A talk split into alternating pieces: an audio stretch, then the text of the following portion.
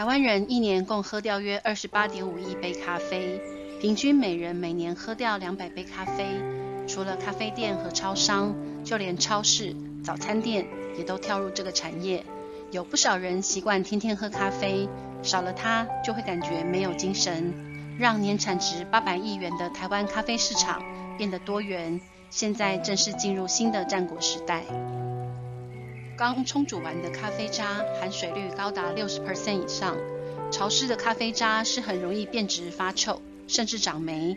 咖啡渣的功效大多都是需要在干燥的状态下才能发挥作用，所以不论是清洁、吸味除臭、当肥料，使用之前可以利用曝晒、烤箱或微波炉等方法来干燥咖啡渣。让我们来聊聊如何让这么多的咖啡渣有效再利用。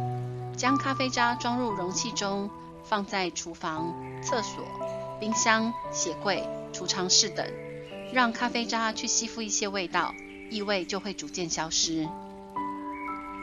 切完葱蒜或处理完海鲜之后，只要拿出咖啡渣，放到手上搓揉几下，也能轻松解决味道残留的问题。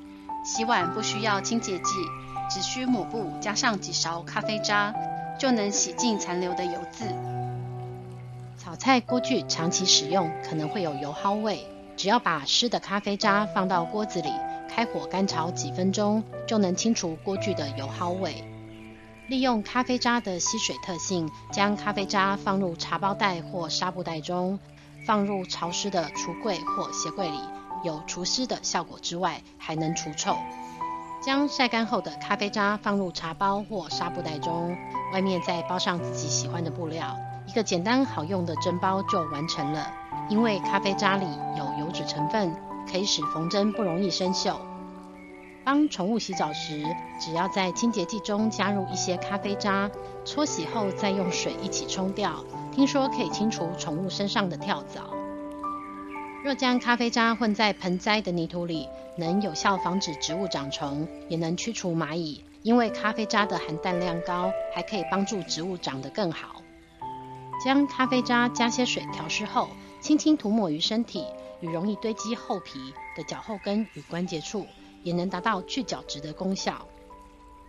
如果一次干燥的咖啡渣量比较多，没办法全部立刻使用完，可以装进玻璃罐密封后。放进冰箱里保存，需要多少拿多少，就不用担心咖啡渣变质哦。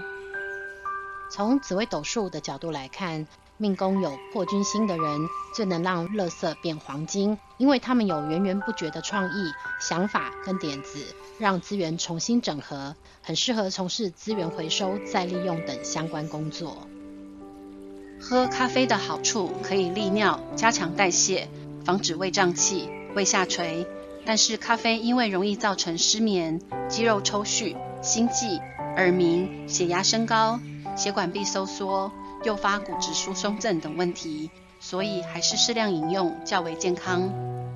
喜欢我们的内容，欢迎订阅我们的频道。我们下次再见。